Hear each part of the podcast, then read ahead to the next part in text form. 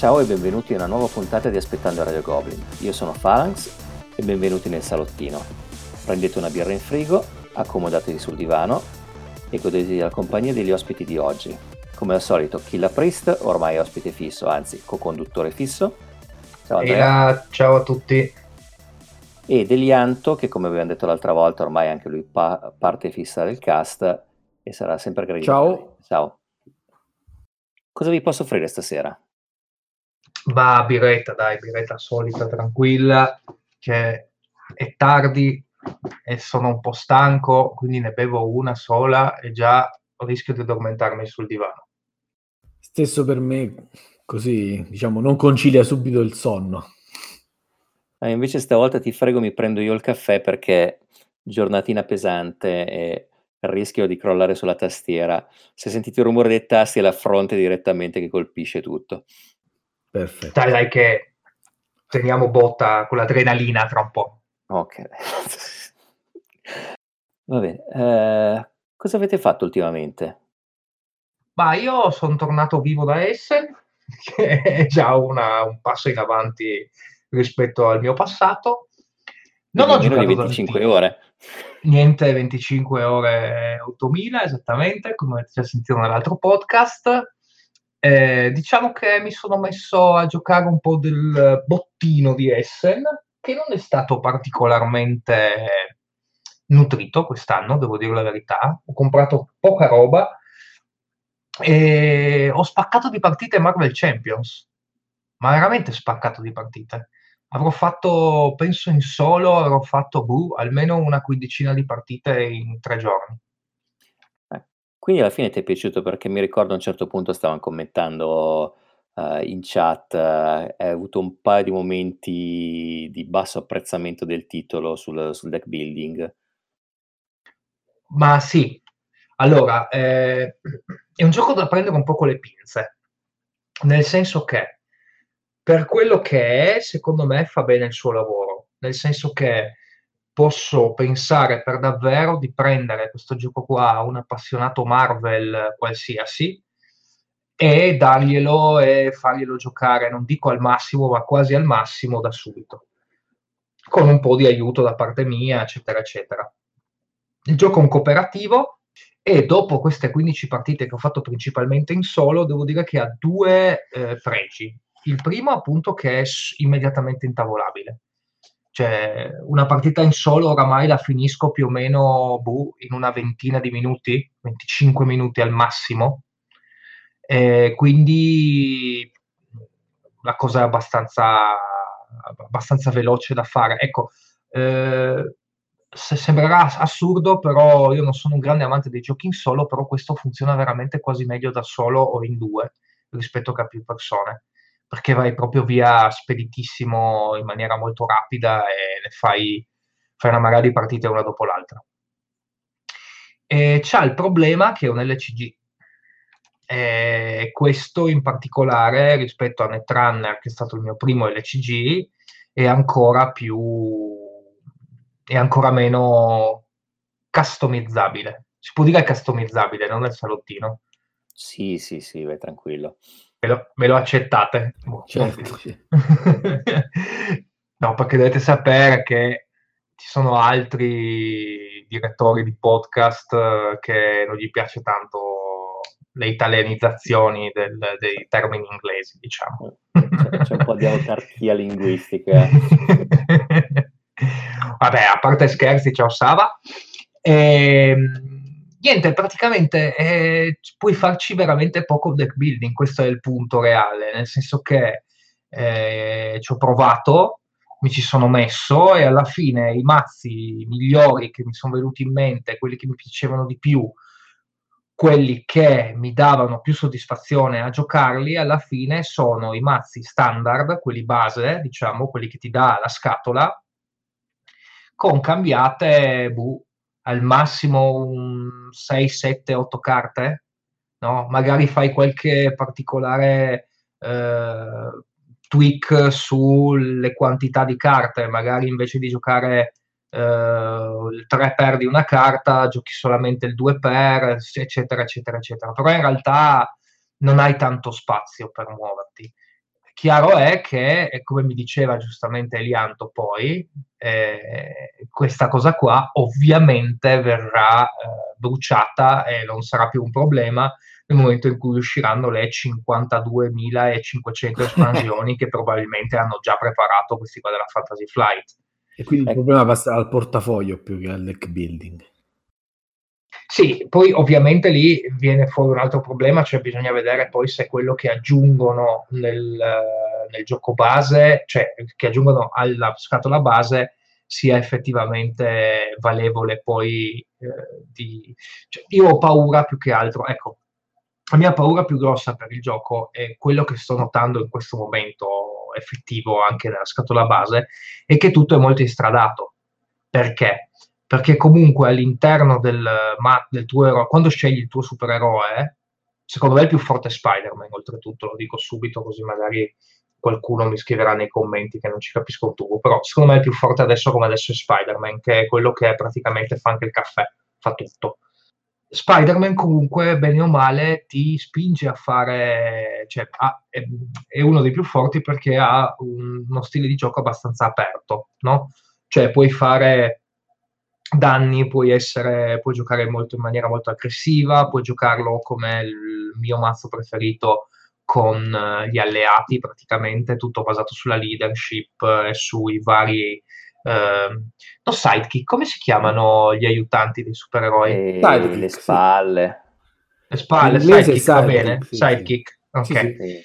Sì, che poi in realtà non sono neanche proprio sidekick, perché per esempio, non so, c'ho Hawkeye nel mazzo e Hawkeye non è un sidekick ma è un altro supereroe che immagino, visto che me lo chiedevi te Elianto, immagino poi uscirà a un certo punto anche come eroe vero e proprio, no?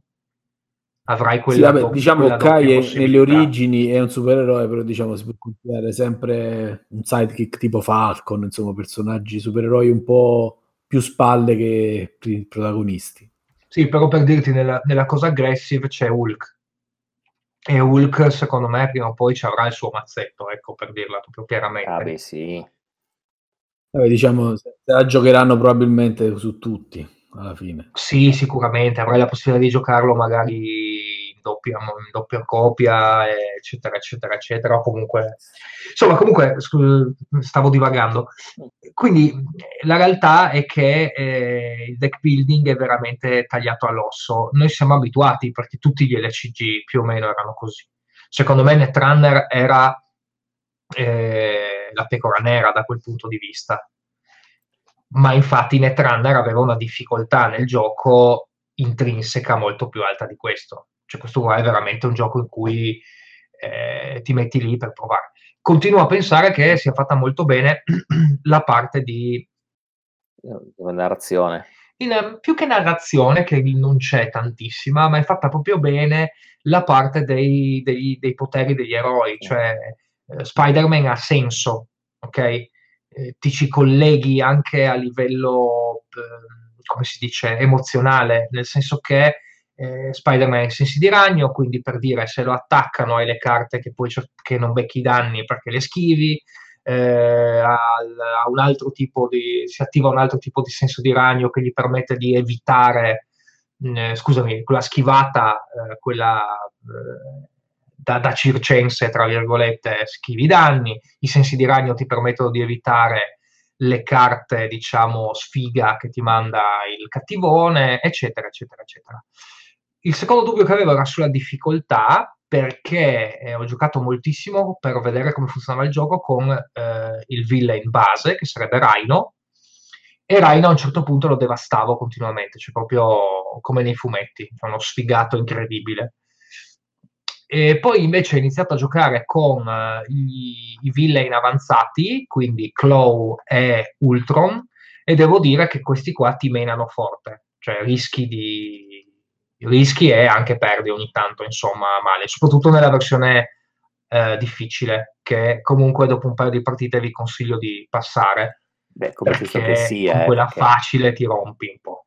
Eh, in fondo è giusto, Ultron, vuoi mettere Ultron con Rhino? Beh sì, assolutamente, non c'è paragone, sono d'accordo anch'io. Comunque alla fine devo dire che è un prodotto piacevole ed è un prodotto che apprezzo nonostante tutto. mi comprerò probabilmente tutta la prima serie di uscite, quindi prenderò sicuramente il Green Goblin quando uscirà e prenderò eh, sicuramente Capitan America. Ho visto che Speriamo... la Wrecking Crew. Anche, se mi pare. Speriamo che effettivamente le carte che arriveranno in questi, in questi pacchettini siano, diciamo, non siano fatte a po- non siano fatte con il sarto per Capitan America, no? Perché l'espansione funziona così: tu hai Capitan America, le quindici carte di Capitan America, che ovviamente sono collegate a lui, poi hai delle carte eh, della specializzazione, nel suo caso sarà leadership, quindi le carte blu, e poi avrai delle carte base, diciamo, e lì avrai il mazzo pronto per essere giocato tecnicamente puro com'è. Speriamo che queste carte leadership e queste carte base non siano carte che funzionano effettivamente in maniera molto precisa con il mazzo di Capitan America, perché a quel punto non diventa sì, più tanto un gioco di, in cui c'è anche un minimo di deck building, che è uno dei motivi per cui a me piacciono gli L C G, ma diventa un'altra cosa. E diventando un'altra cosa, c'è chi ci ha fatto notare, che mi ha fatto notare, che in effetti inizia ad assomigliare molto a un altro gioco più vecchio, che era Sentinels of the Multiverse, che alla fine, al tempo, nessuno si era interessato a quel gioco lì, perché invece di esserci Spider-Man c'era... Sì, no. Superman o, o un altro inventato a caso, no? Sì, sì, sì. Sì, diciamo, era molto particolare sia come grafica che come personaggi, insomma, che erano un mondo a parte, quindi non c'era il il traccio sì, del, del il bond, no? Non c'era il legame con l'ambientazione come lo puoi sentire con, con gli eroi della Marvel, no? Da quel punto di vista. Ma le espansioni sono come, saranno come il base che in teoria hai studiato per non doverne comprare più di uno, oppure invece le espansioni sono in perfetto stile L C G? Sì, in teoria sono, saranno, ci sarà tutto quello che, ti, che sarà necessario, cioè avrai il, tu, il totale, quindi avrai le quindici carte di Capitan America, tanto puoi usare solo con Capitan America, per dire, e poi avrai le, il restante, sarà tutto in tre per, da quello che si è capito. Il punto però qual è? Ecco, un'altra cosa, bravo, che mi hai detto, chiesto questa cosa, qualche un'altra cosa interessante. L'altro problema del deck building, secondo me, del gioco, qual è? È che eh, ci sono tantissime carte uniche, che per carità è una cosa che ci sta, nel senso che giustamente loro dicono non è possibile che tu hai due Hulk come sidekick vicino, come alleato, come alleati vicino al tuo eroe. Quindi tutti i personaggi, quelli con il nome, diciamo, eh, Black Cat, eh, insomma tutti gli altri supereroi che puoi usare come alleati, sono tutti quanti in singola copia. E, non, e sono tutti limitati a uno, tecnicamente. In più alcune spazie, tipo per esempio la, eh, come si chiama, la... La, la casa degli Avengers, che è una carta del gioco, ne puoi avere quante, ne puoi avere fino a tre nel mazzo, però in gioco ne puoi avere al massimo una, ok?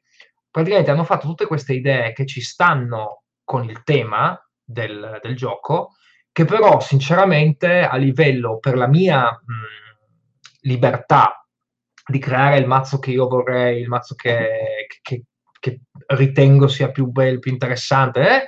mi limitano abbastanza.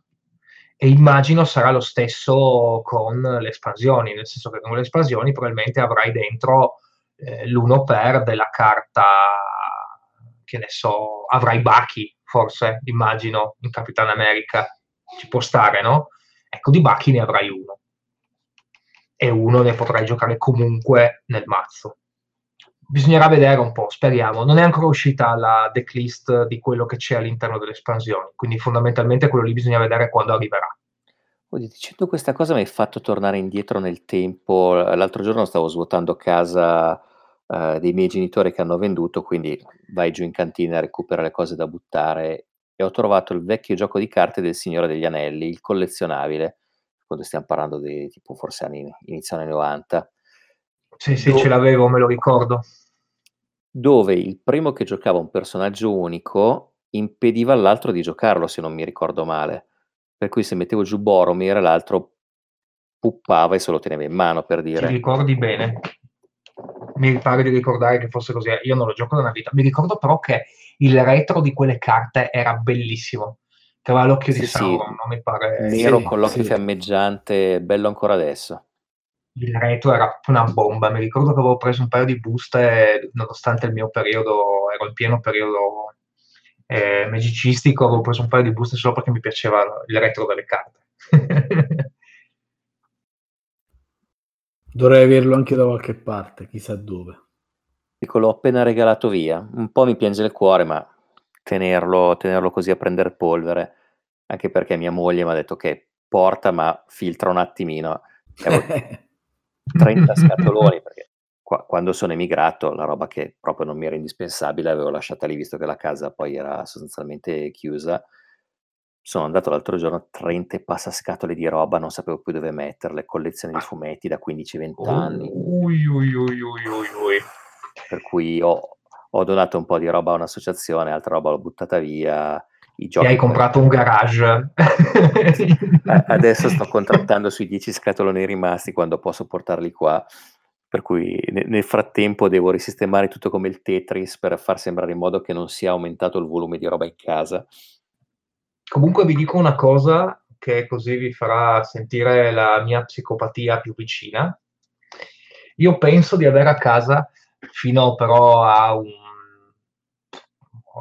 sette otto anni fa almeno una bustina o comunque delle carte di tutti i collezionabili usciti in Italia a occhio.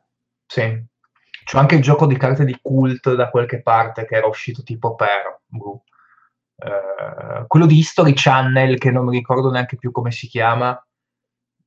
Ho qualche bustina, qualche carta dispersa in giro, o tutti quelli di Warhammer. Cioè, ero veramente psicopatico da quel punto di vista. Li prendevo anche solo perché mi piacevano le carte.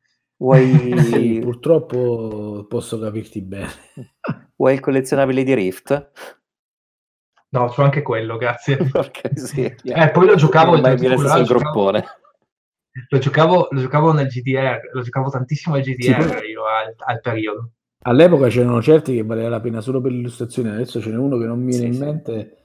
Che era illustrato tra i vari, anche dagli illustratori tipo di Dark Sand D and D, e c'ha delle cose, delle illustrazioni fenomenali. Ah, aspetta, sì, Brom era il, sì, il disegnatore sì. di Dark Sand D and D, e non mi ricordo più, comunque sì, me lo ricordo, era molto molto bello quello lì. Cioè, molto molto bello da vedere. Poi mi pare che di queste carte che ho disperse per casa, cioè per casa, non per casa mia, ma a casa dei miei, in un scatolone probabilmente da qualche parte in, in soffitta, li pre- le prendevo anche solo per piacere, diciamo, di, di averle, fondamentalmente. Ti capisco perfettamente.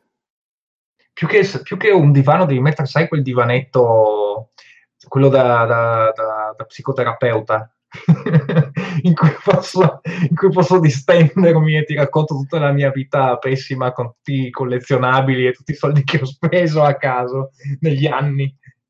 Però lo prendo solo se sotto lo trovo con la cassapanca, perché almeno posso mettergli i faldoni della roba che recupero. Eh, siamo tutti sulla stessa barca, sì, da quel punto di vista, è vero. Tu invece, Elianto? Te sei... Purtroppo noi non ci siamo visti a Lucca, ma so che sei riuscito a passare, se non sbaglio, sabato. Sì, diciamo, sono riuscito a fare un giorno. Purtroppo quest'anno Lucca, per fortuna rispetto al tempo che sta facendo adesso, diciamo, però diciamo, il clima non ha aiutato. Sono riuscito a farmi un sabato quasi intero. La mattinata passata interamente all'interno del padiglione Games, che purtroppo era in versione sardine, quindi ho girato dando un'occhiata accompagnato da mia figlia, però diciamo ho provato, sono riuscito a guardare, a seguire qualcosa, abbiamo provato con lei KeyForge, giusto perché era diciamo quello che aveva più tavoli, quindi ti permetteva più facilmente di sederti senza fare file chilometriche.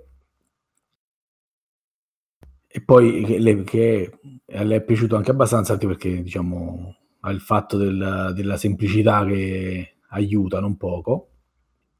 Invece a me ha fatto subito l'effetto contrario, come temevo. ai, ai, ai, ai, ai. Cioè, non, giocandolo, non giocandolo da tanto all'inizio mi ha ridato subito quella sensazione da drogato di Magic, che insomma, da ex drogato di Magic, che si sente quella sensazione all'inizio e poi dopo col passare delle, dei turni poi ti svegli. Scema. Sì, Scema. Sì, diciamo, riprendi contatto con la realtà e vedi che non è... Non è. Beh, sicuramente volevo... non hai tutta la gestione delle risorse, la, la curva di mana così che, che ti piaceva. Ma poi ti trovi, ti, trovi, ti trovi travolto da un mazzo che non, non conosci, e pur riuscendo a incastrare meglio le situazioni poi ti trovi magari che l'altro mazzo è, diciamo, svaccato tra virgolette, quando sei arrivato quasi a vincere ti, ti, ti capovolge.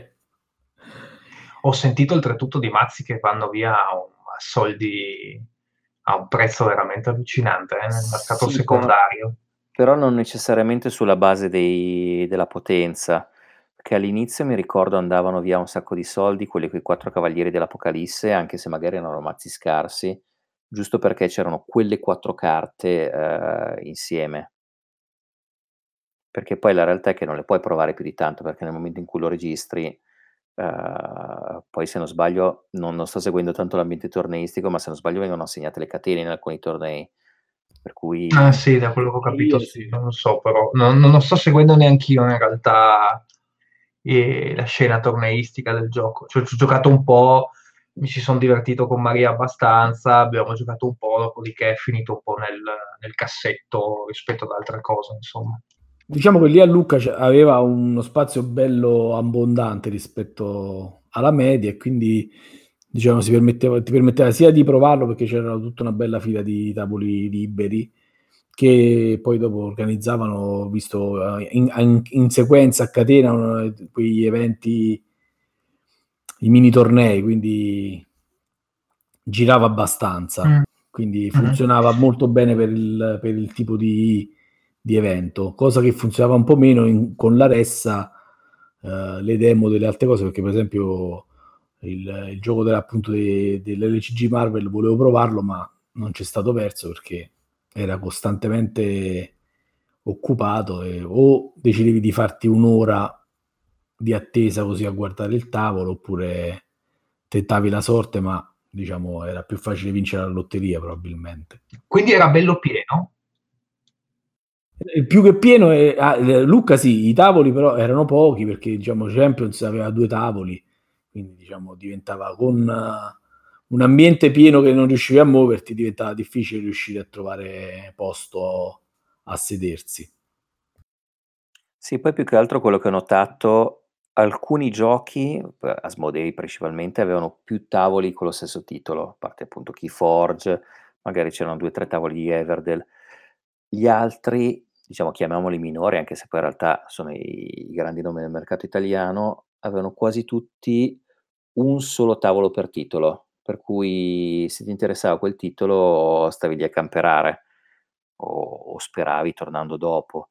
L'unico forse altro che aveva tre quattro tavoli era um, Villainous, però sono andato lì tipo il giovedì pomeriggio e mi hanno detto no, sono tutti prenotati, tipo si va a sabato. Sì. Ci ho rinunciato. Che poi uno compra il biglietto poi per andare lì e trovarsi tutto prenotato è, diciamo, un po' un'assurdità. No, a me dà un po' fastidio, anche perché magari c'è gente che prenota e non si presenta neanche, però non è che io possa stare lì otto ore a sperare che uno non si presenti. Poi vabbè, qui si torna nelle famose discussioni che si sentono spesso in, a cavallo di questi eventi relativi alla, alla demo e come va gestita una demo. Poi diciamo, c'è l'editore che dice io non, non ho bisogno di, dei commenti dei, delle, delle, dei non addetti al lavoro per capire come devo far apprezzare il mio gioco, però onestamente quando sai che hai uh, poco spazio oppure uno spazio limitato e tutta quella gente, far fare partite da un'ora o due ore invece di, di demo più brevi, non so quanto sia redditizio. Però secondo me sono migliorati in questi, in questi anni.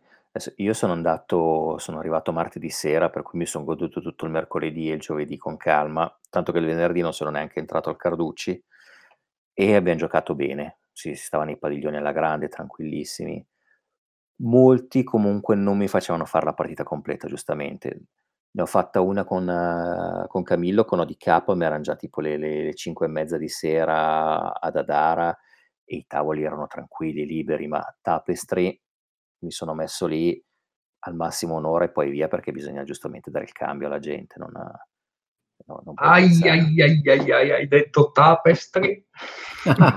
Io, e io devo provare con mano, pri- prima di lamentarmene. Tra parentesi, sono arrivato lì la E prima quindi sei riuscito a volta. provarlo, no? Sì, sì, sì.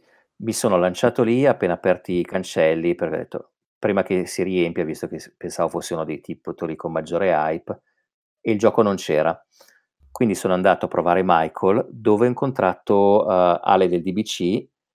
Quando è arrivato in realtà è stato lui a portare la sua copia di Tapestry da dare alla Genos, che loro avevano avuto in Mm. anteprima, se non sbaglio. E, e allora, a- appena ho visto lui, ho finito la demo, mi sono fiondato da Tapestry ed essendo da solo sono- mi sono aggiunto a un gruppo da quattro e sono riuscito a provarlo.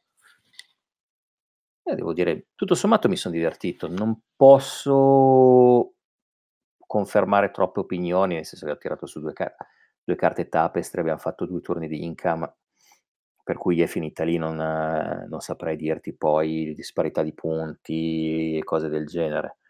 Certo, c'è capitato uno con la fazione degli avveniristi, ai primi turni praticamente lui faceva tutto e noi eravamo lì a, a guardarlo giocare, perché aveva risorse per fare dieci turni e noi lì muovo, ho finito le risorse, aspetta, porca miseria, devo, devo di nuovo generarle.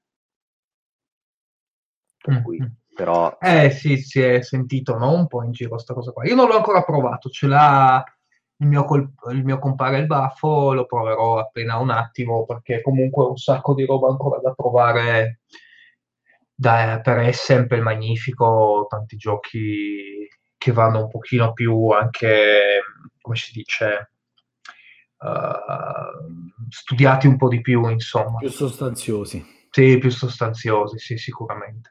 Ne ho un paio lì. Sono molto curioso, non sono ancora riuscito a provare quello dei russi, che è quello che voglio provare di più di tutti gli altri, The Ranged, che è ah quel, sì sì, quello hanno parlato con Ale poi. Ah, quell'American. l'hai preso? Sì, sì, sì. Aia. Allora, allora ci, de- ci devi far sapere. E appena lo gioco vi faccio sapere, sì. Portalo Eh, alla Gobcon se non lo vendi prima. Che ormai funziona al contrario, invece di sperare di sentire ottime recensioni, bisogna sperare che, che siano delle porcherie. ah, dici per il, per il portafoglio? Eh sì sì. Sì, anche perché questo qua non so se sarà tanto facile da trovare, eh, visto che è russo. Boh, forse lo Che s- trovi in giro. sei un maledetto, ci metti la scimmia con Electropolis e, e poi tu vai a cercarlo e non c'è più. Ecco, quello è un altro gioco che ho giocato abbastanza negli ultimi periodi. Ho fatto un- tre quattro partite. Mi è piaciuto, boh, bellino, insomma, un bel gioco peso medio, proprio purissimo. Però mi è piaciuto abbastanza, insomma, quello mi, è- mi ha lasciato una buona sensazione. Ma invece il, ehm, come si dice, eh, da un certo punto di vista, quindi si vede la crescita, diciamo, del mercato anche italiano, visto che mi, di- mi dite che era tutto pieno sabato, cos'è, sabato e domenica, mi dicevi, Vabbè, diciamo, sabato c'era Elianto. anche complice la pioggia torrenziale, quindi diciamo il- dove c'era del coperto era buono per eh, riuscire a salvaguardarsi, però poi quando sono uscito c'era anche sotto la pioggia una fila che era diventata lunga tutto quasi la metà delle mura di Lucca, quindi sì, sicuramente c'era un bel movimento di interessati. Oh, ma ha comprato qualcosa? Vi siete presi qualcosa? Io poca roba, anche perché mi muovevo in treno, eh, per cui non, non volevo caricarmi più di tanto. Alla fine ho preso un paio di cose in offerta, perché devo, bisogna dire che gli outlet questa volta erano forniti di titoli che secondo me sta crescendo come qualità. E è un bene per il mio portafogli, ma è un po' un dispiacere, perché ho preso tipo Majesty a dieci euro, che è un gioco più che onesto dell'Hans in Look, Hans in Look, prima che mi correggano. È quello di carte, no? Se non mi ricordo male. È quello ah, di... Sì. Sì, di carte, uh, dove sostanzialmente hai vari personaggi, la loca- il locandiere, la, il mugnaio, così via, e in base a come fai le combinazioni uh, le, le devi prendere spendendo i tuoi lavoratori e li metti in colonne, e in base a come li prendi poi ti, ti, ti dà un certo tipo di punteggio. Gioco onesto, tutte le volte che l'ho fatto mi sono divertito. quaranta euro... mi sembravano tantini, anche se bisogna dire che ci sono un sacco di fish in plastica, i materiali sono belli. Preso a dieci, fa anche un po' tristezza vederlo così scontato. Uh, poi ho preso Fight for Olympus, un duel game di Kramer trovato a sette euro al, al negozio di Daltenda. Uh, mi sono fatto scappare una festa per Odino a trentacinque, ma era un po' pesantuccio. Sono riuscito a recuperare un Ion Sand a quaranta, la scatola un po' danneggiata, ma a me che me frega, gioco con quello che c'è dentro. Uh, e poi ho provato e preso Ciarlatani, che mi è piaciuto, e Michael, ed ho finito lì con cinque ah, punti. Quindi lì. Michael l'hai preso, anch'io ce l'ho qua da giocare. Sì, non so dirti se era più effetto fiera. Oh, abbiamo fatto la demo, demo fatto con un mazzo di carte simili, ma non le stesse del gioco, con spiegato da uno degli autori, Jonathan. Uh, Le meccaniche sono relativamente semplici, perché poi alla fine parli con questi personaggi, in base se sono faccia in su, faccia in giù, hai un effetto sullo stress uh, differente, e devi sostanzialmente scambiarti gli oggetti e usare gli oggetti per risolvere la loro storia personale. Per cui non è complessissimo, è più che altro cercare di capire l'ordine delle azioni, un attimino come farlo, perché alla fine sono contate, hai... hai un, sostanzialmente un tempo limitato, e mi è piaciuto. Dovrebbe essere anche rigiocabile, l'unica cosa che non hai è la tensione, perché sai già che se trovi, che so io, la bambina come personaggio, sai che le servirà l'oggetto X anche nelle partite successive, mm, perché chiaro. Questa cosa non va a cambiare. Però illustrazioni spettacolari, mi fa piacere che sia una produzione italiana, eh, comunque ben curata. La Manca Calamaro da questo punto di vista secondo me ha fatto un buon lavoro, e visto il prezzo contenuto di, non mi ricordo più se venti o ventidue euro, ho detto, tanto funziona magari come un escape room, me la gioco una o due volte, sono comunque a posto. Non ha... secondo me valeva la spesa, anche perché non beh guarda più... ti dico proprio la verità, eh, mi brucio tutta quella poca reputazione che mi è rimasta. Io l'ho preso perché mi piaceva, mi faceva impazzire la copertina. Cioè, devo dirla proprio tutta. Mi piaceva da morire la copertina con quel nero, fatta in quella maniera lì, mi piacevano un sacco le illustrazioni. Poi immagino sarà un gioco più esperienziale, piuttosto che un gioco sì, sì. meccanico, meccanicamente super valido da quel punto di vista, immagino, eh? Cioè nel senso... Sì, sì, è l'impressione che ho avuto anche io, per appunto la meccanica che ti scambi gli oggetti, piuttosto che decidi con chi parlare. Non, ha, non hai delle super finezze, è anche l'opera prima di questo gruppo di designer, per cui eh, non mi aspetto certo il lavoro super raffinato che mi posso aspettare da un designer con vent'anni di esperienza. Ho parlato con un paio dei ragazzi, sono bravi, sono entusiasti, per cui diciamo gli ho anche voluto dare fiducia. E non so se avevi visto anche i video prima della Manca Calamaro, ha comunque fatto dei bei teaser che ti facevano vo- venire voglia di guardare. Uh, si stanno muovendo in maniera professionale come ditta. Come tipo di target di giochi magari non è sempre il mio, perché comunque fanno giochi diciamo più orientati al family, però è una ditta che secondo me sta crescendo bene, dà cura al cliente, vai lì, ti diverti a fare le demo, spiegano bene. Ma a proposito di ditte che crescono bene e che non c'entrano niente col gioco da tavolo, mi hanno detto cose allucinanti dello stand di Netflix. Eh, eh. Non ci da sono fuori era arrivato, guarda. Da fuori. A dentro era impossibile. Sì, era imp- una delle tante cose impossibili da visitare. Il mio problema è che girando con, con la famiglia e con i bambini, poi non è che ti puoi permettere di, di fare file chilometriche. Lì era uno di quelli che... iniziava la fila, dicevi ma che cos'è? Poi facevi svariati metri e capivi che la fila arrivava lì. che iniziava da un punto completamente diverso e poi ti rendevi conto che che era la fila per quello, quindi diciamo purtroppo la giornata è stata un po' sfortunata come, come clima e come, a parte il fatto che il weekend lì è sempre strapieno ed è sempre peggio. Sì, sì. Io ho approfittato dell'unico giorno di sole, il venerdì, per farmi un giro negli altri padiglioni, tipo il Japan, così. No, era... Ci ho messo un'ora e mezza per fare metà giro delle mura. Anche sulle mura si stava pressati, non si riusciva a camminare. Tanto che sì, manca... sì, ho visto. Erano le sei, ho detto vabbè, vado a farmi di nuovo un giro al Carducci, ma ero dall'altra parte dove c'era la, l'area junior, per cui è tutto a nord. Ci sono guardato verso quell'orologio, non ce la faccio neanche se corro a, a tornare indietro. Alla fine mi sono buttato da altre parti, ovviamente le opzioni non mancano. Io infatti consiglio poi, per chi vuole andarci, c'è una delle chiese sconsacrate. Lucca è piena di, di chiese ormai dedicate ad, ad attività private, dove non ci sono culti le... satanici, eh, specificiamo, se no. No, princip- principalmente mostre, diciamo. Eh, c'è dove adesso sono uh, i venditori. Eh, prende mostra di cosa, però, eh? Di tutto. Sui culti satanici, sui, sui posti satanici. Anche sui culti satanici. Eh, vai. No, direi, un paio d'anni fa c'erano, diciamo, la, gli editori indipendenti, l'area autoprodotta, per cui anche con cose un po' sataniche a volte. Adesso c'erano le... Questi ultimi anni hanno messo in questa chiesa, mi sfugge il nome in questo momento, dove c'erano i, i venditori di tavole originali, ma non c'erano solo quelli, c'era tutta una mostra con le tavole originali di Buscema. Ah, eh, interessante.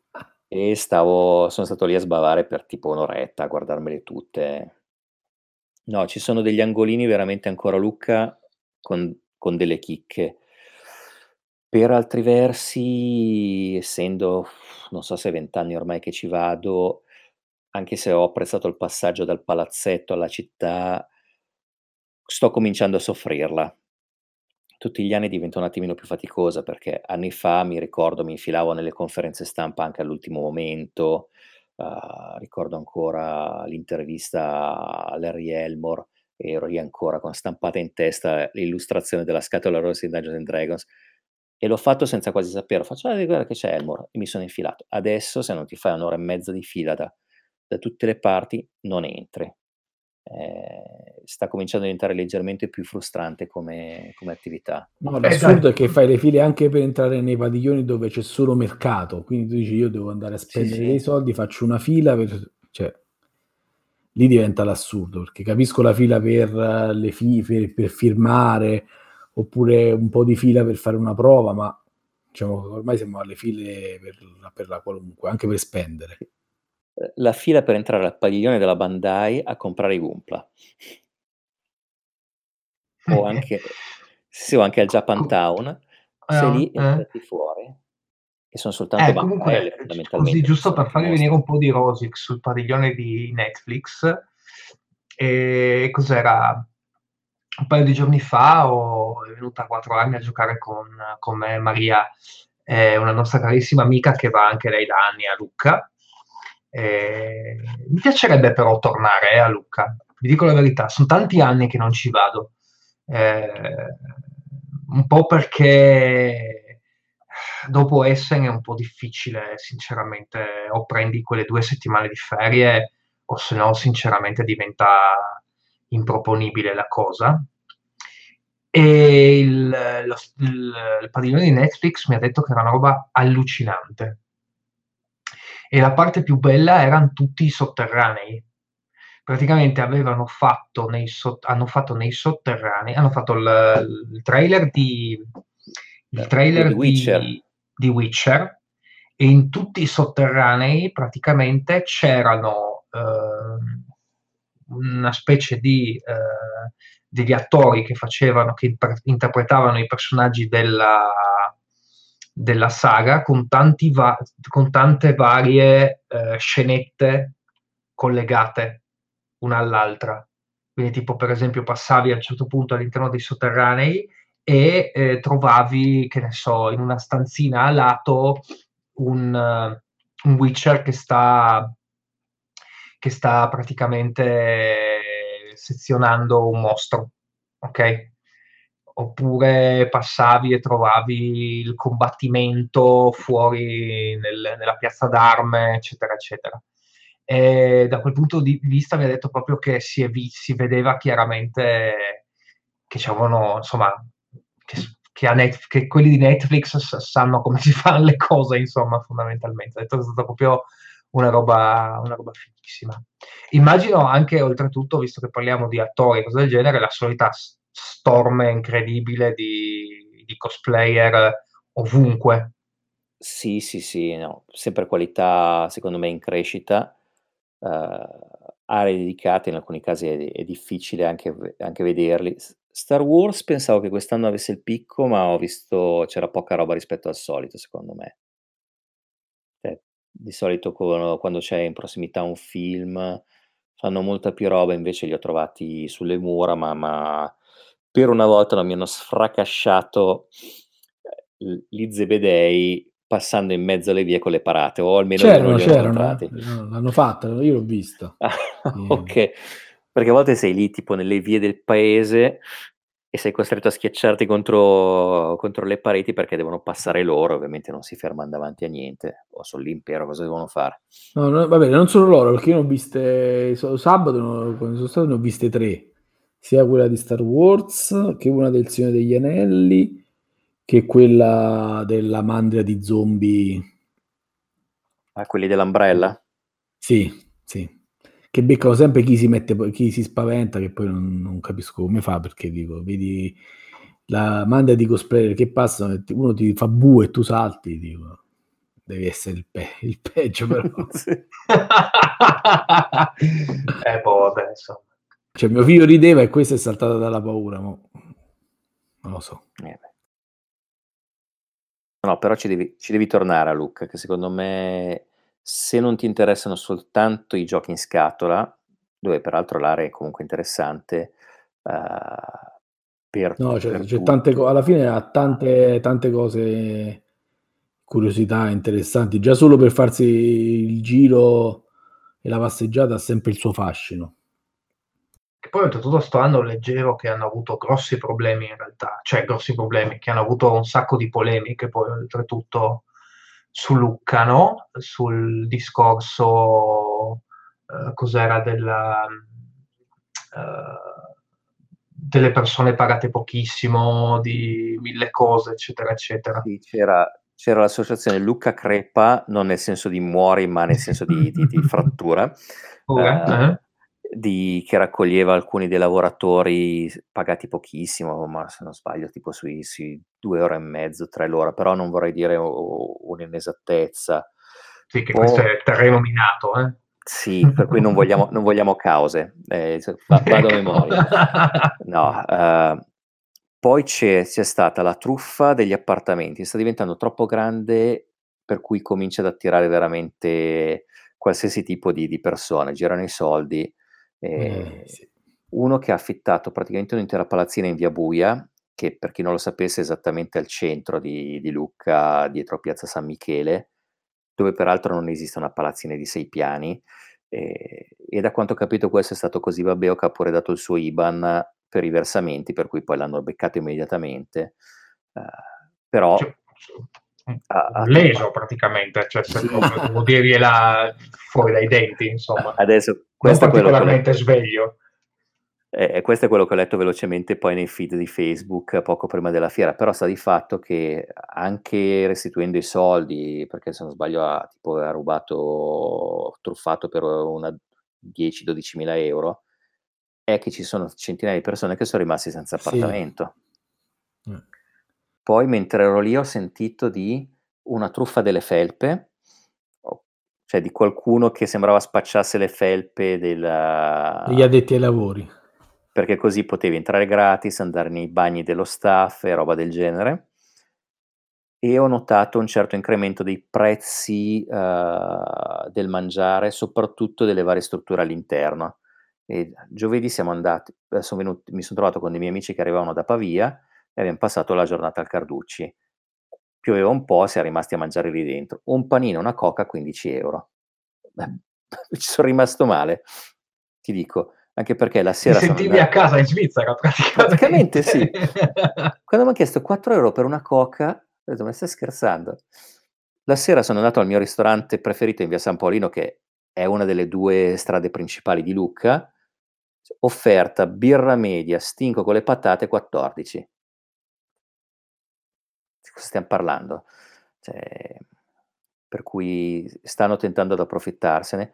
E mi raccontavano anche alcuni lucchesi che hanno avuto problemi anche loro con la fiera quest'anno, perché per aumentare il numero di padiglioni all'interno della cinta gli hanno tolto i parcheggi, praticamente erano parcheggi tipo a due tre chilometri, e anche chi ci lavorava, come alcuni ristoratori, dovevano tipo arrivare alle, il mattino prestissimo perché non sapevano dove parcheggiare. E eh boh, ma quando lo fai, quando, quando le, le manifestazioni iniziano ad diventare così grandi e non hai gli spazi effettivi per farle diventare così grandi, purtroppo questi problemi qua secondo me arrivano. Comunque anche a Essen, eh, questa, ah, di nuovo quest'anno ai, gia, ai giapponesi, o insomma agli asiatici, gli hanno di nuovo fregato la cassa. Io non no. so com'è, non so com'è sì, possibile. Vabbè, io non so com'è possibile. Non voglio Però, crederci. Eh, ti giuro, sì. Ho saputo, eh. ho saputo meno dell'altro anno, perché l'altro anno era proprio successo, eh, c'era proprio una banda, insomma, vera e propria che andava lì a rubare alla fine della chiusura della fiera. Però anche quest'anno ho saputo che ci sono stati furti, eh, gente che... che ha perso t- tutto l'incasso o parte dell'incasso della, della, della giornata, eccetera, eccetera. No, infatti sapevo di almeno tre che sono stati derubati. Non, non riesco a, a capacitarmene, però. Eh, Perché posso diciamo... capire la prima volta, però il secondo anno... C'è ancora quel senso di innocenza, perché se tu vai a Lucca non c'è uno stand che non abbia almeno una persona fuori con o senza maglia dello stand a, a guardarti, e molti sì, ma poi sono con la rete antica, il taccheggio, cioè, capito? Può capitare che passa il furbetto, il ragazzino, oppure che furbetto, ma un furbetto, il ladro, il ladro, una, pa- una, paro- una parola che non possiamo dire in podcast. Vabbè, però... diciamo che ti frega, cioè, che ruba, diciamo il ladruncolo che ti ruba la, la scatola, il mazzetto, però un, chi ti ruba i soldi dopo il primo anno, una volta che è successo, mi immagino che il secondo anno cerchi di prendere delle precauzioni diverse.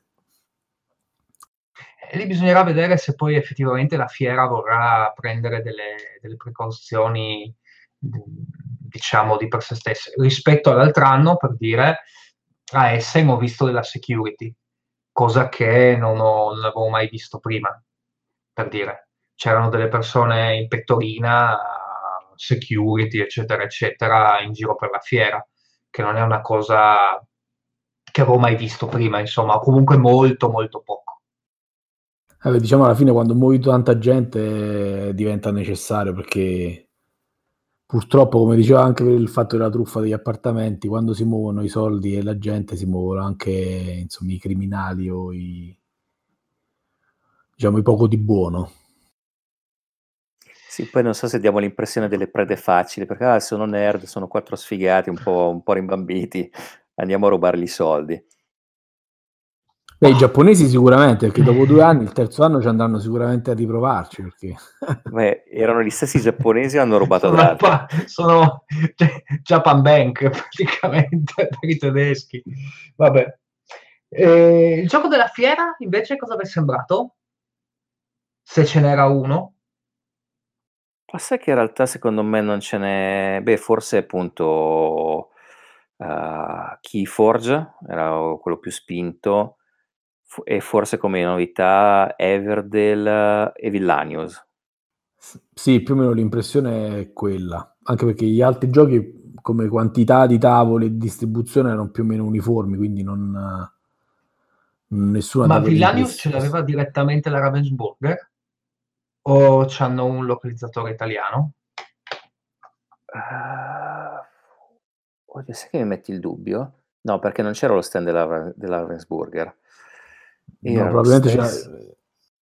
che era lo stesso che importava tutti i giochi, quelli dell'Helvetic, però in questo momento non mi viene il nome della, del distributore.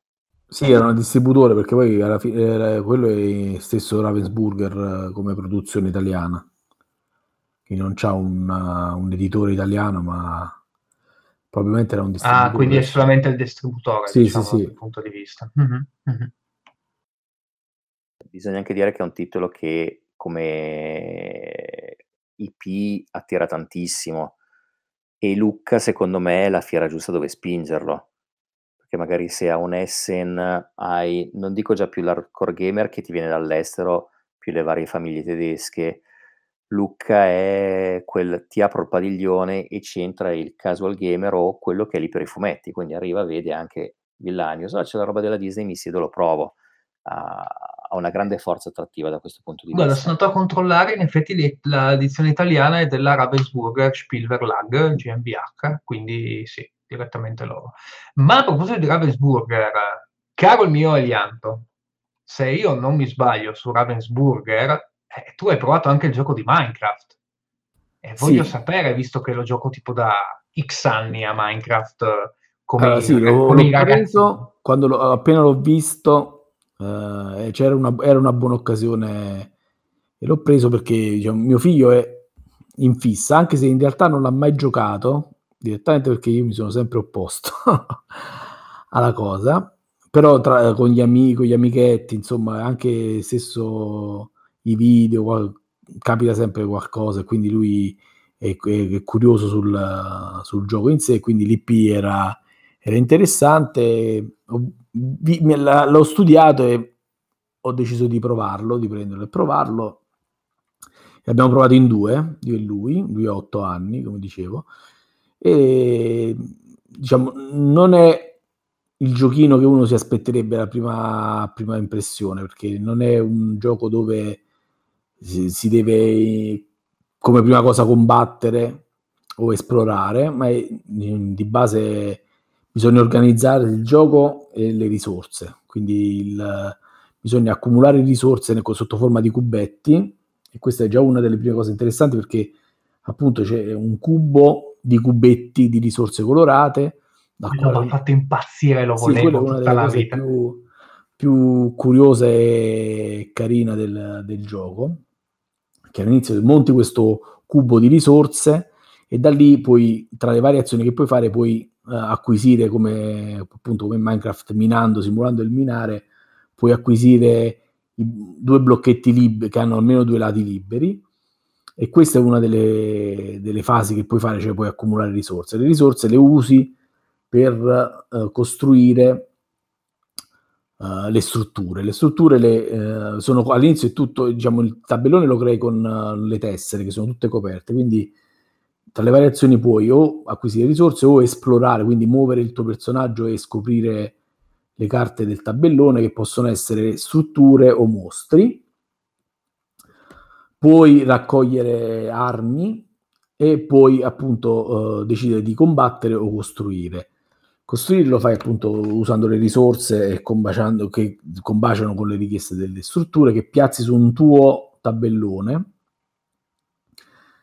E altrimenti combattere, il combattimento è carino perché tu devi, diciamo, all'inizio difficilmente riesci a fare dei combattimenti, perché il, le, le, le tessere che hai a disposizione per combattere sono poche, però acquisendo altre, altre armi nel gioco ti crei una specie di mini deck coperto, e quando combatti devi pescare a caso da questo deck, sperando di pescare le armi e di non pescare, insomma, le, le patate, che sono praticamente valgono zero. Altrimenti costruisci. La costruzione è particolare perché devi programmare a lungo termine, perché, diciamo, il gioco in tre, si sviluppa in tre fasi di, di scoring. Ogni fase si basa su, diciamo, sull'environment, quindi su, su, su creare strutture che sono tipo tutte di deserto, tutte di foresta e quant'altro, poi sulla tipologia delle strutture e sul, sul materiale delle strutture. Quindi tu devi nel tempo costruire, però cercando di incastrare le cose per fare o per ottimizzare nelle varie nelle tre fasi di punteggio. I mostri invece ti danno o dei bonus immediati oppure un, uh, un punteggio extra a fine, a fine partita.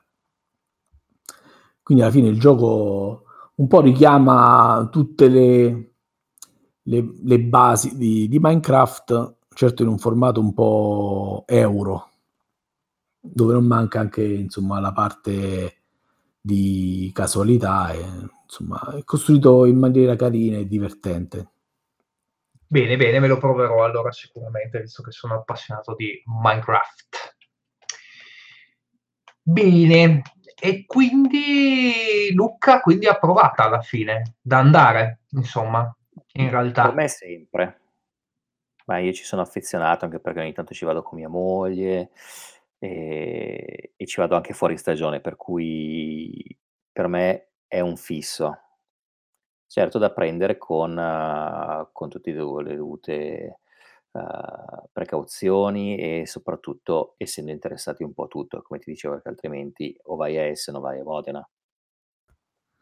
Io concordo e mi organizzerò, visto che ormai la mia fiera è mutata dalle fiere in solo alle fiere familiari, probabilmente cercherò per le prossime volte di organizzarmi invece del weekend... Uh, con delle ferie. Purtroppo non è facile per me programmare le ferie in anticipo, però mi sa che toccherà fare una, una visita settimanale, non fi, di fine settimana. Però le cose sono tante. Mio figlio, per esempio, si è divertito tanto nella, nel padiglione Kids, dove c'era un po' di tutto, tra, tra le carte Pokémon, i Lego, e quindi alla fine trovi interessi di... di vari generi, quindi sono contenti me, loro poi, e sei contento te. Come dicevo, Lucca ha il suo fascino, quindi alla fine, diciamo, merita. Non so quanto paghi a loro questa organizzazione a novembre, però. Beh, loro alla fine sono sempre pieni, perché infatti una delle cose su cui mi stavo interrogando era il venerdì hanno staccato ottanta e passamila biglietti, più tutto il pubblico non pagante, anche perché adesso, per chi non l'ha visto negli ultimi anni, molti negozi chiudono e aprono temporary store, poi tipo sì, sì, sì. Il parrucchiere toglie tutto e apre una fumetteria, poi tu riesci a goderti Lucca durante il comics senza dover pagare il biglietto, per cui oltre gli ottanta e passamila ti ritrovi probabilmente sulle centomila presenze soltanto nel centro storico, ma tu considera che Lucca stessa probabilmente non ci arriva neanche a centomila, penso stia sugli ottantamila abitanti, quindi ha, ha la popolazione raddoppiata in pochissimi giorni. Cioè, se però continuano a farlo, evidentemente tutti gli anni aumenta, hanno no, cioè, sì, purtroppo il concetto è un po' come quello che, che si faceva per uh, il Romex, no? Alla fine, eh, siccome il pubblico è tanto, nonostante i problemi di organizzazione, climatici e di costi, alla fine hai così tanto pubblico interessato che tu il, diciamo, l'incasso come organizzazione lo fai sempre, il pubblico lo fai sempre. Beh, ci sono, è difficile sperare negli asciutti, no? Cioè, sì, sì, quello sì. Il problema è che da utente tu, diciamo, hai i tuoi le tue idee su come potrebbe essere, diciamo, più user friendly, però alla fine dal lato organizzativo, fino a quando i numeri salgono e gli incassi sono stabili o in aumento, difficilmente vedrai. Di, sì, di Quindi devo organizzarmi per venire il prossimo anno, dai, vabbè. In, in settimana però, Vai, il primo sì, secondo giorno sì. Sono i migliori. Sì, sì. Eh, sì. Toccherà, toccherà, toccherà provare a vedere un po' come tornare a Lucca dopo tanti anni che non ci vado. Ti aspetto e ti porto nel mio ristorante preferito, se prenotiamo oh là, oh là. Che ormai stiamo anche nei ristoranti a due mesi in anticipo sulle prenotazioni. Guarda, ti dico, io avevo uh, l'albergo in un altro, un'altra città e durante la sett- i giorni, il weekend di, di Lucca era, dovevi prenotare in anticipo anche i ristoranti in questi posti, che erano piene tutte le città limitrofe a Lucca. Accidenti, questo non me l'aspettavo. Eh, bene, però dai, vuol dire che c'è un bel indotto e che c'è anche una bella interesse. E, ah, l'ultima domanda su Lucca che vi faccio così, e, dal punto di vista invece eh, di eh, giocatori barra appassionati di fumetti barra altre cose invece esteri. Ce ne sono tanti come ce ne sono a, a Essen, oppure da quello che avete visto voi, insomma, girando, eccetera, eccetera, è più una, una convention tutta italiana da quel punto di vista? Secondo me è principalmente italiana. Di esteri ci sono un paio di, di negozi che appunto tutti gli anni, eh, tra cui una, una fumetteria di Firenze, che portano titoli direttamente da Essen, però ho visto proprio i, i titoli, a parte quelli più famosi che non sono localizzati in italiano, eh, sono, sono veramente sempre di meno. Non, ha- non ho più trovato tanta, tanta presenza, magari entrambe le copie di titolo italiano, titolo straniero, come magari poteva succedere sei sette anni fa. Che le persone proprio, cioè, l- mi, mi ha colpito, perché vi chiedo questa cosa qua? Perché quest'anno a Essen mi ha colpito il fatto che c'erano tantissimi, eh, sembravano esserci più francesi, italiani, inglesi, americani, eccetera, eccetera, che tedeschi. Cosa non vera, però il percepito era quello, cioè si percepiva molto il fatto della, eh, diciamo, totale e completa globalità del, dell'evento Spiel, eh, Essen Spiel. E mi chiedevo se proprio a Lucca, cioè, da questo punto di vista inizia a diventare una meta anche per eh, i geek, tra virgolette, esteri veri e propri. Per i cosplayer sì, vedo molti gruppi, molti gruppi asiatici. Probabilmente perché fanno anche, se, no- se non sbaglio, chi vince il Lucca, il cosplayer, non so se ha un ticket per andare poi al- ai campionati in Giappone. Eh, non essendo poi un super appassionato non, non saprei dirti i dettagli, però sono poi collegati chi solitamente chi fa il professionista, eh, che vince le convention italiane, comunque fa anche delle, delle convention estere. Sui fumetti forse qualcosa, al Games secondo me è proprio poco, anche perché visto che poi i titoli sono in italiano, difficilmente vieni a provarti il titolo completamente localizzato. Anche secondo me comunque resta una realtà legata, insomma, all'Italia territoriale. Ci sono ospiti o visitatori da fuori, ma resta comunque come target e come presenze e come espositori principalmente tutta una realtà italiana. La vedo difficile anche che cambi la cosa, insomma. Anche per motivi, immagino, di collegamenti, no? Sì, sì, sì, per motivi logistici. Sì, perché poi da via, via, via auto è quasi impossibile se non arrivi a- prima dell'alba. Via treno, io sono partito sabato mattina, tutti i treni avevano quaranta minuti di ritardo. Sì.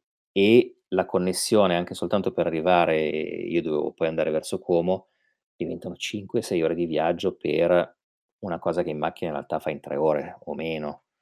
Non, ha- non è la cosa più facilmente raggiungibile dall'estero, a meno che non atterri a Pisa e poi prendetelo lì. Ma anche lì bisogna Benvenuto nel prenotare con magico anticipo. mondo di Trenitalia. Porca miseria. Oh, volevo dirvi una cosa allucinante, eh. Non c'entra niente con Lucca, non c'entra niente con quell'altro, ma sono riuscito a fare un altro all-in su Kickstarter. Nonostante Nel io... frattempo che parlavamo... No, no, no, no. Come l'ultima volta in diretta. No, no, no, questo è già dato, già dato. Questo è tutta colpa di Axaroth, oltretutto. Ah, quindi sono innocente io. Meno meglio. Eh, sì, sì, tutta colpa di Axaroth. Tu fai conto che arrivo, arriviamo assieme ad Essen e mi fa: guarda qua, la, come si chiama, la, il draft di pagina di Kickstarter di questo gioco, Chronicles eh, of Dunagor, Drunagor, e, e niente, all in. Pensavo che non mi avesse fre- che non mi fregassero più, e invece mi hanno beccato stavolta. Eh, io ho qui i tab aperti di tutta una serie di Kickstarter che finiscono praticamente quasi tutti tra una decina di giorni, no? Tra cui eh. anche quello che, che hai citato tu. Purtroppo. E questo qua mi ispira un sacco. Ah, il primo mi piace tantissimo il, come si chiama, i personaggi, cioè il, come si chiama, il... Ti ricordi che avevamo parlato tempo addietro di eh, quel gioco molto semplice che aveva il tabellone molto simile a HeroQuest di neoprene, eh, non mi ricordo più neanche, l'avevo visto anche a Essen oltretutto, che era sempre un dungeon crawler molto semplice, eccetera, eccetera. Mi ricordo che avevo detto che eh, quello che mi era piaciuto di meno era il, il character design, diciamo, il, la parte sì, esterna, sì, sì, eccetera, eccetera. Non, non mi viene il nome, ho capito. Hai capito qual è? Anche a me non mi viene il nome in questo momento, al massimo lo metteremo nel, nella descrizione del podcast. Eh, invece... Questo qui proprio... Altar Quest, no? Altar Quello. Quest, bravo, Altar Quest. Sì, sì. Grande Elianto, il capo di Kickstarter mondiale. Magari. E invece questo cronico Subdrunagor mi piace proprio eh, tutto il setting, no? Che è molto classico da un certo punto di vista, per carità. Però c'è il Lich King, le, i non morti che ti vengono, che sono belli proprio non morti, il, il, lo zombie, più che lo zombie, anche insomma tutti i vari tipi diversi di non morti che ti attaccano, insomma mi ha proprio colpito un sacco. E la seconda cosa che mi ha colpito di più è il fatto che hai, le, le, hai il terreno tre D, cioè il terreno tre D potrebbe essere una rompitura di scatole incredibile, potrebbe essere totalmente inutile rispetto al gioco, però potrebbe anche essere una figata pazzesca, per dirla proprio in maniera una chiara bomba. E diretta. È una bomba, sì, una bomba, sì. E, e quello... anche questi game trace uh, ormai diventati un must in tutti i progetti Kickstarter di miniature. Eh sì, eh sì, eh sì, eh sì, eh sì, è vero, anche quello. E a proposito di game trace... Boom a Essen di stand che vendono eh, inserti. Ne avrò visti una quindicina almeno. Uh, gente che vende gli inserti in legno, in neoprene, in, uh, in quella plastichina che non mi ricordo come si chiama, eh, foam. Eh, nel foam core, in, sì. Nel foam core, di tutti i tipi e di, per tutte le tasche, da quelli che costano studiati da... da un ingegnere aerospaziale eh, in legno massello che fanno pesare il gioco otto chili in più, fino a quelli per poveracci ed ero anche uno, volevo anche prenderlo, eh, fatti proprio in, in, in foam core o polistirolo, queste cose qua che semplicemente metti dentro e ti migliora un po' il setup del gioco. Come infatti io avevo preso anni eh, eh, N S dell'anno scorso, sono andato a fare il pick up di quelli della Folded Space, che sono quelli che fanno eh, gli inserti in foam core di quello grigino leggermente lucido, eh, e mi sono trovato bene, anche perché avevo preso prima quelli di ditte come Broken Token, roba del genere, però poi la scatola in, in compensato ti pesava quarantacinque chili e, e non ne potevo più. Siccome però la mia, ho i pollici semi opponibili, non mi sono messo a fare come alcuni miei amici che si prendevano il foglio di Foncore, ritagliarlo, incollarlo, non c'avevo voglia. Quindi ho preso quelli lì e devo dire mi sono anche trovato bene. Per cui scatola rimane leggera, si rubano un po' di spazio rispetto al legno, che è un po' più spesso, però prac fatto, incollato giù con un po' di vinilica e sei a posto. Però non pensavo che si fossero moltiplicati così tanto, ne ho visti un po' crescere l'anno scorso, ma... Eh, questo è un altro segnale dell'evoluzione del, del mercato, no? Quando eh, sì. inizi a fare il, insomma, a fare mercato e, e soldi anche con gli accessori, questo tipo di accessori qui, un po' come i dati per i G D R. Sì, sì. Eh, vuol dire che comunque c'è, c'è richiesta anche di quella cosa lì, chiaramente. Sì. Sì, infatti vedo un sacco di monete in metallo, roba simile, i classici elementi per pimpare i giochi. Ormai, nonostante tutto quello che diciamo, no, basta giocare, me ne frega niente, i cubetti sono a posto, l'estetica non serve a niente, poi alla fine ti gira, vabbè, prendo le monete in metallo. Chi... Che, che... Eh, io per fortuna sulle monete in metallo sono, sono sopravvissuto. Eh. Ah, io le odio. Io ne ho comprate... così a muzzo proprio, le ho comprate, sai quando ti, ti prendi bene e compri monete metallo a caso, poi ho visto che non lo usavo mai e ho smesso, basta, non ne compro. Io le vedo più, anche pericoloso come accessorio, addirittura dici, perché vedi, visto il materiale medio che compone un gioco, tipo cartone, plastica, se tu butti dentro le monete di metallo rischi che ti falcino qualsiasi cosa, quindi non so, come accessorio mi sembrano non in tema con il resto dei materiali. Le ho usate l'altro giorno per far rosicare un amico, sono venuti qua da me a giocare a Rising Sun con l'edizione retail, quindi monete in plastica.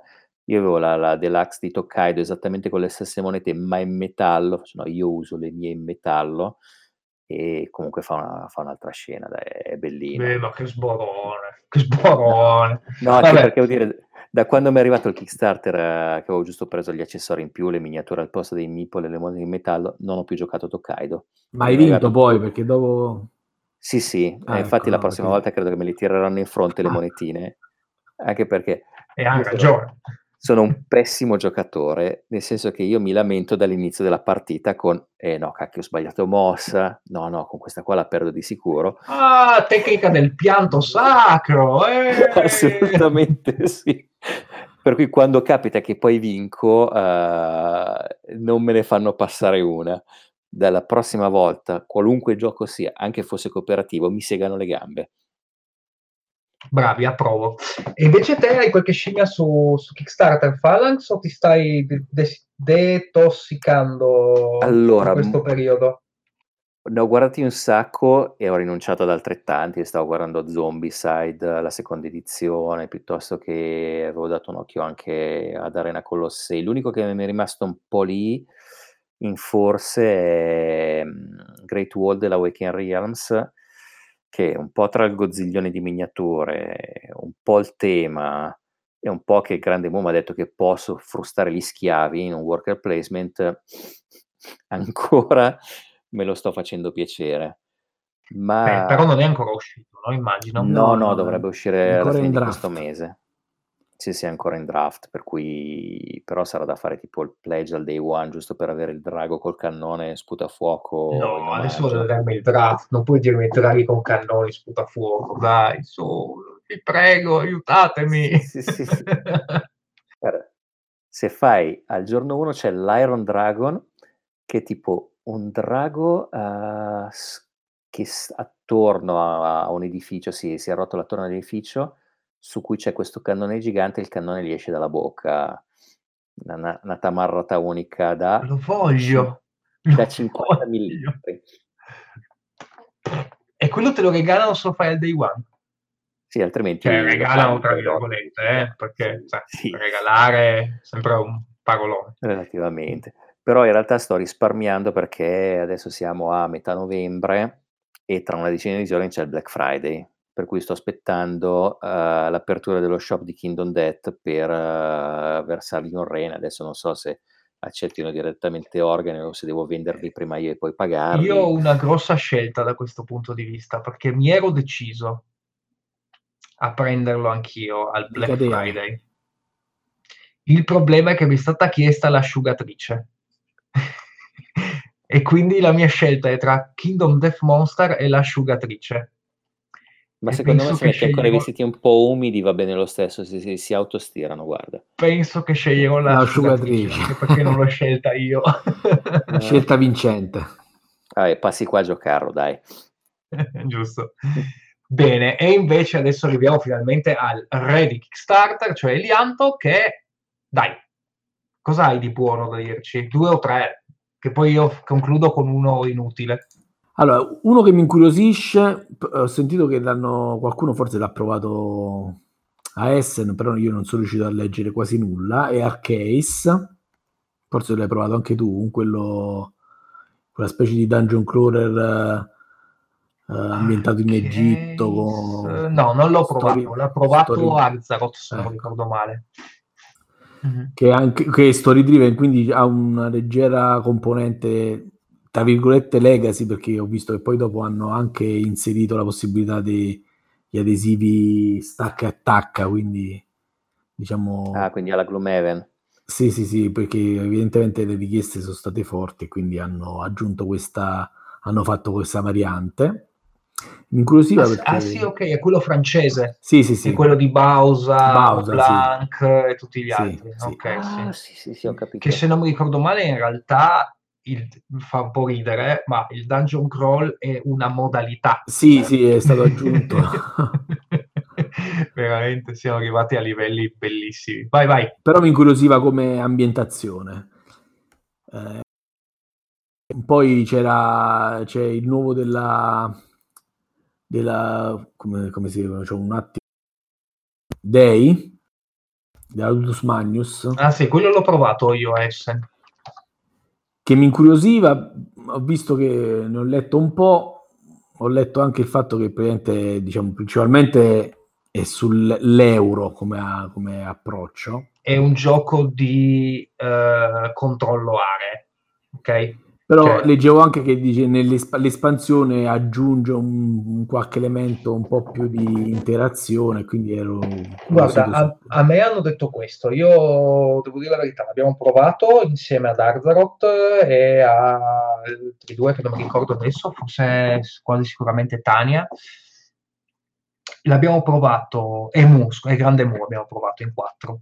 Allora, eh, il gioco... è un altro gioco che ha questa idea della tridimensionalità, quindi hai i vari livelli e proprio i pezzi che si, che si alzano, diciamo che vanno sui vari livelli eh, e stare più in alto ha dei bonus particolari, eccetera, eccetera, eccetera. E ho fatto proprio questa domanda agli autori, alla Ludus Magnus, e gli ho detto eh, che il gioco mi sembra valido, e in effetti mi sembra valido. Eh, però che ho sentito un po' la mancanza del sangue, quindi ho sentito la mancanza di, di eh, la parte, diciamo, più eh, American non mi piace, però eh, più di controllo diretto, più di scontro sì, diretto sì, diciamo sì, tra i giocatori, puro, vero, vero preciso e, e al cento per cento brutale, esattamente. E, e loro mi hanno risposto esattamente questa cosa qua, cioè mi hanno detto che nel gioco base eh, non c'è quel tipo di interazione che cercavo io, un po' anche forse fregato dal tipo di gioco, cioè da come sì, si sì, presenta il gioco, immagini, ok? Sì, hai certo. capito? Cioè, sbagliando anche eh, perché giudichi, tra virgolette, o part, ti siedi al tavolo con, delle con una certa... aspettative che non dovresti avere semplicemente solo perché un gioco è bello da vedere ed è fatto bene, cioè insomma, e ha quella parte lì che sembra un warfare, praticamente è una città in poche parole eh, mezza diroccata in cui ti meni fondamentalmente, ti aspetti quella cosa lì. Mi dicevano proprio anche loro che nell'espansione ci saranno tutta una serie di, di carte, di cose particolari, eccetera, eccetera, che dovrebbero aumentare questa parte più di conflitto diretto tra i giocatori, ecco. Anche se sembra comunque sempre un po' marginale, non, non portante come, come approccio. Comunque mo ne butto altri due o tre titoli.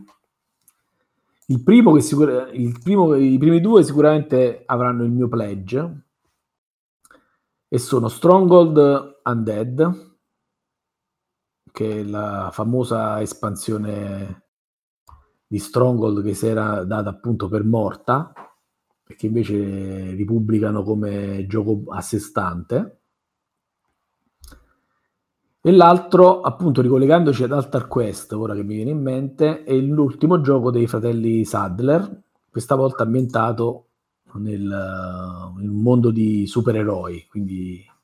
Ah, un altro ne fanno? Sì, sì. I Sadler sputano fuori giochi... Perché loro con la loro piccola casa hanno una time schedule bella organizzata, hanno finito di produrre il precedente, stanno chiudendo quello l'ultimo e sono partiti col nuovo. Che sui Bravi. supereroi, supereroi inventati tutti da loro. Il gioco, diciamo, usa sempre il concetto base, insomma, dei deck uh, modificato e rivisto con uh, delle novità. Il gioco dovrebbe essere molto più veloce, permettere una quantità di giocatori uh, anche numerosa al tavolo. E comunque ci sono i supereroi che, insomma, a me attirano sempre. Il problema è che, diciamo, non ha avuto l'impatto che hanno avuto i precedenti, quindi ancora non ha raggiunto un... cioè ha raggiunto il found, ma non è altissima come quota di backers, quindi magari se qualcuno, è, se qualcuno piacciono i supereroi può andare a dargli un'occhiata. lo stretch goal non scorre potente, insomma, in, in quel progetto in questo momento. Sì, no, non, non c'è, però diciamo già come base, come, come, come contenuto base di solito sono sempre abbastanza massicci, anche senza troppi, troppi stretch goal. L'altro progetto che soffre in questo, al, suo, al suo inizio, appunto, è stato già citato da, da Phalanx, è Arena Colossei, che mi incuriosiva molto, però è partito con un formato un po' particolare e in questi giorni sta stentando. Quindi l'invito è magari di, a chi è interessato di andare a, a dargli un occhio e seguirlo, magari commentare, dire la propria, cercare di... di aiutare gli autori magari a trovare eventualmente una soluzione alternativa, se questo progetto, come sembra, non dovesse farcela al primo tentativo. La, la vedo grigia che ce la faccia, perché adesso stiamo a un, cos'è, due o tre giorni già dall'apertura, soltanto sessanta backer eh, e al dieci per cento della soglia. Sì, sì, diciamo è, è probabile che non ce la faccia, ma magari se... Speriamo per loro. Secondo se me dovrebbero, dovevano puntare più sul mercato americano probabilmente, però sai, è facile dire queste cose così, noi seduti tranquilli sul divano senza avere effettivamente un polso di quello che è il gioco, i costi, tutto, eccetera, eccetera, eccetera, eccetera. No, certamente, certamente quello è, cioè, non si può guardare a questo, a questo prodotto come si guarda un, uh, un Kickstarter della Camon, perché diciamo, perché sono altre cose. Sì, sì, c'è un altro impianto produttivo dietro, altri numeri, altre, altre insomma me- meccaniche, quindi non è che si può fare un, un uno a uno.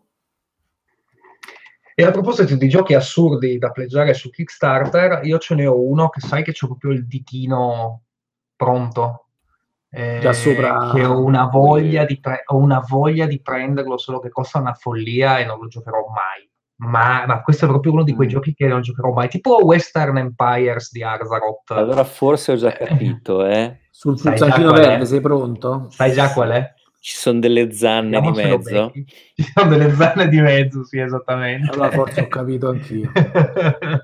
Ed è Blood Feud, che praticamente è un mega game, nel senso che... Eh, nelle convention uh, americane usano fare questi mega game che sono un mix fondamentalmente tra uh, un gioco un gioco di sociale, diciamo, di social deduction da un certo punto di vista, un gioco di ruolo, un gioco e, e una parte di board game vero e proprio.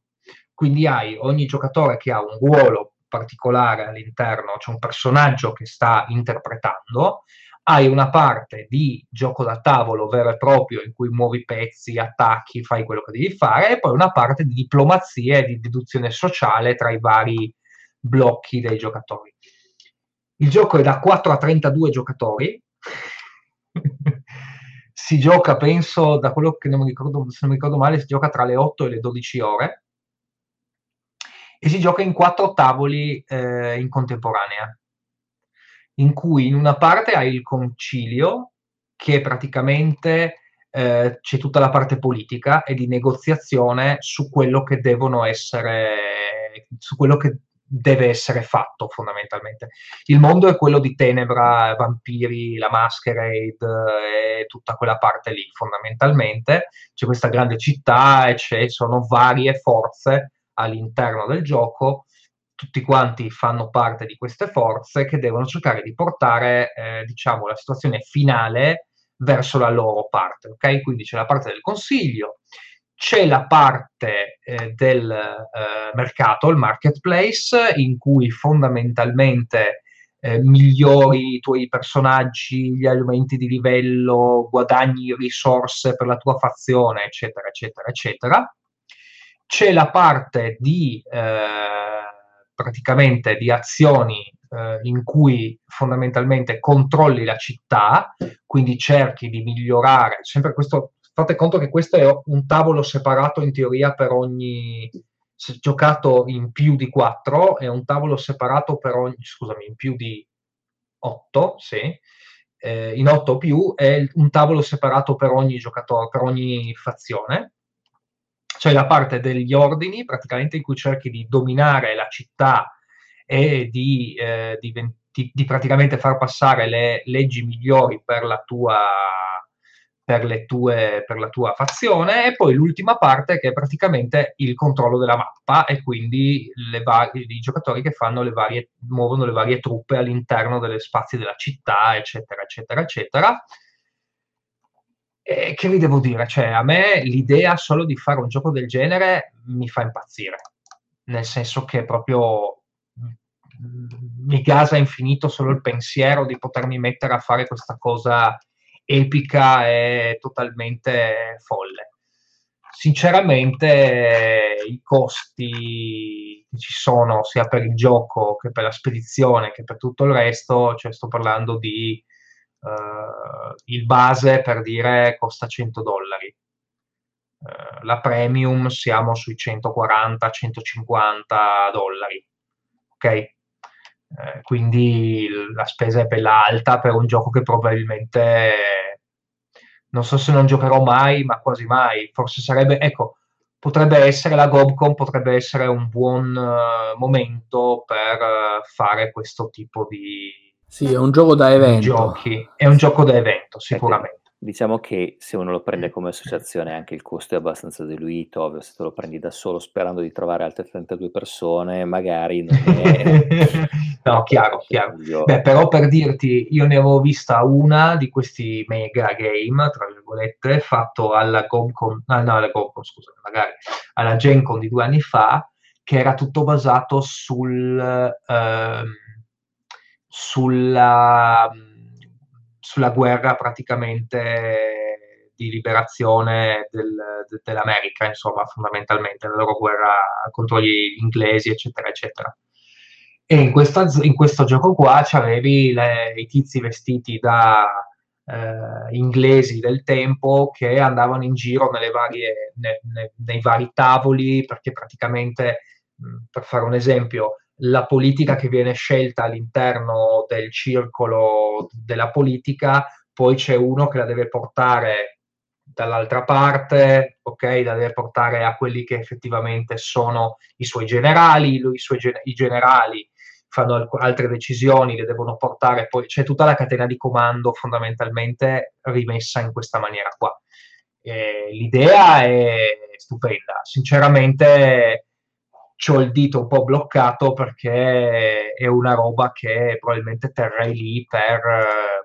Non so neanche se lo giocherei una volta all'anno, ecco, per dirla proprio in maniera molto chiara. E non so in quant- quanto in quattro giocatori sia un gioco... Che vale la pena di... Che vale la pena di, di, but- di buttar giù. Penso di no, sinceramente. No, a naso no, come no. Hai descritto, no. Perde il senso di quel tipo di gioco. Esattamente, esattamente. Giochi un gioco normale qua in quattro, no? Esatto, giochi un gioco normale. E però, secondo me, conoscendomi, crollerò. eh, mi sa che crollerò.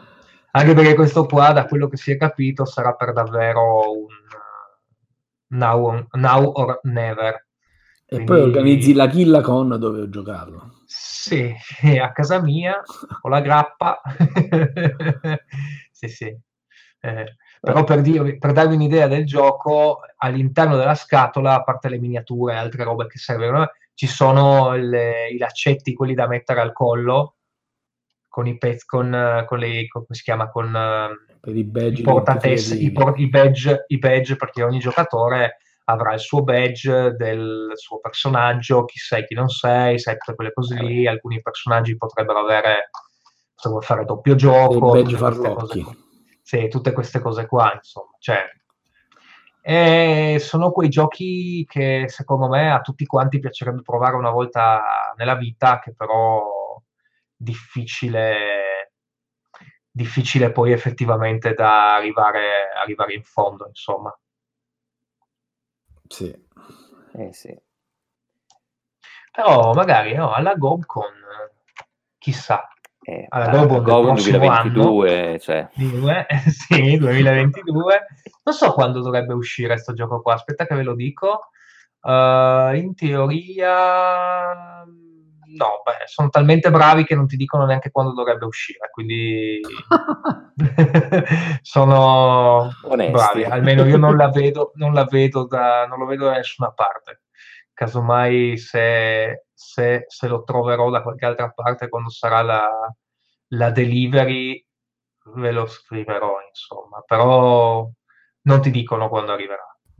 Penso, penso il prossimo anno, penso il prossimo anno. Ah, però qua scrivono che in quattro giocatori dura due ore e immagino ci saranno delle regole particolari per farlo girare in quattro, quindi potrebbe essere già un gioco eh, giocabile anche in quattro se ci sono delle varianti che ti permettono di farlo. Chi lo sa, vedremo, dai. Vedremo, vi dirò quando avrò palleggiato. eh, vabbè. Bene, io invece ti lascio giusto con una cosa su cui sono capitato mentre stavamo chiacchierando, uh, Kickstarter di un gioco di bluff di carte chiamato Gangster Dilemma della Eagle Griffon Games. Stavo giusto dando un occhio così, grafica potentissima, non so se riesci ad andarlo a vedere adesso, soltanto l'illustrazione di copertina è questo mafioso anni trenta quaranta che si pulisce le mani probabilmente dopo aver pestato una sangue, con una grafica abbastanza sporca. Da quanto ho capito, gioco tre sette giocatori di bluff dove controlli i mafiosi, li devi mandare a fare delle, uh, delle missioni e poi incappare nei poliziotti che poi dovrai corrompere o magari di cui dovrai liberarti ancora. Effettivamente sul, sul sito della Eagle Griffon Games si sa ancora veramente poco, però già come casa di produzione è una casa che fa giochi abbastanza interessanti e ben pensati, per cui mi direi teniamolo d'occhio e appena sappiamo altre notizie questo qua secondo me sarà quasi un insta pledge. Sì, vedo la copertina è molto molto bella, devo dire la verità, di due designer che però non conosco sinceramente. Uh... Dovrebbero essere uh, uno è Adrian Damescu che compare su Board Game Geek anche sul gioco delle tartarughe mutanti ninja, che tu mi dici magari non è il massimo, uh, però ha fatto anche, è stato su Sagrada come forse uno di quelli più famosi. Uh, gli altri che sto guardando non mi dicono moltissimo, e mentre l'altro l'altro coautore, Daryl Andrews, è principalmente un coautore, non ha, non ha grossi titoli di riferimento. Boh, vedremo, dai, vediamo un po' appena esce cosa, cosa ne viene fuori con il regolamento, insomma. Bene, con questo ragazzi direi che si è fatta una certa, la birra si è anche un po' sgasata, per cui io quasi quasi vi darei buonanotte. Sì, sgasata, è finita già da, da quarantacinque minuti più o meno. ah, buonanotte ragazzi, grazie mille. Buonanotte, buonanotte al, grazie per averci seguiti. Per l'ospitalità. Ciao ciao. È sempre ciao, un piacere. Alla prossima. Fai tu la chiusura? Sì, allora io come sempre... Nel salutarvi vi ricordo che potete contattare tutta la redazione alla nostra email podcast chiocciola goblins punto net o potete seguire le uscite o commentare eh, utilizzando la pagina Facebook di Radio Goblin, e invece potete, se volete, recuperare le puntate precedenti del, del salottino o tutte le puntate di Radio Goblin e Radio Goblin, potete farlo tramite la nostra homepage utilizzando qualsiasi programma di gestione podcast come Google Podcast e iTunes, oppure sfruttando il servizio di Spotify. E quindi con questo io chiudo e vi saluto. Ciao. Ciao, buonanotte. Ciao, ciao, buonanotte.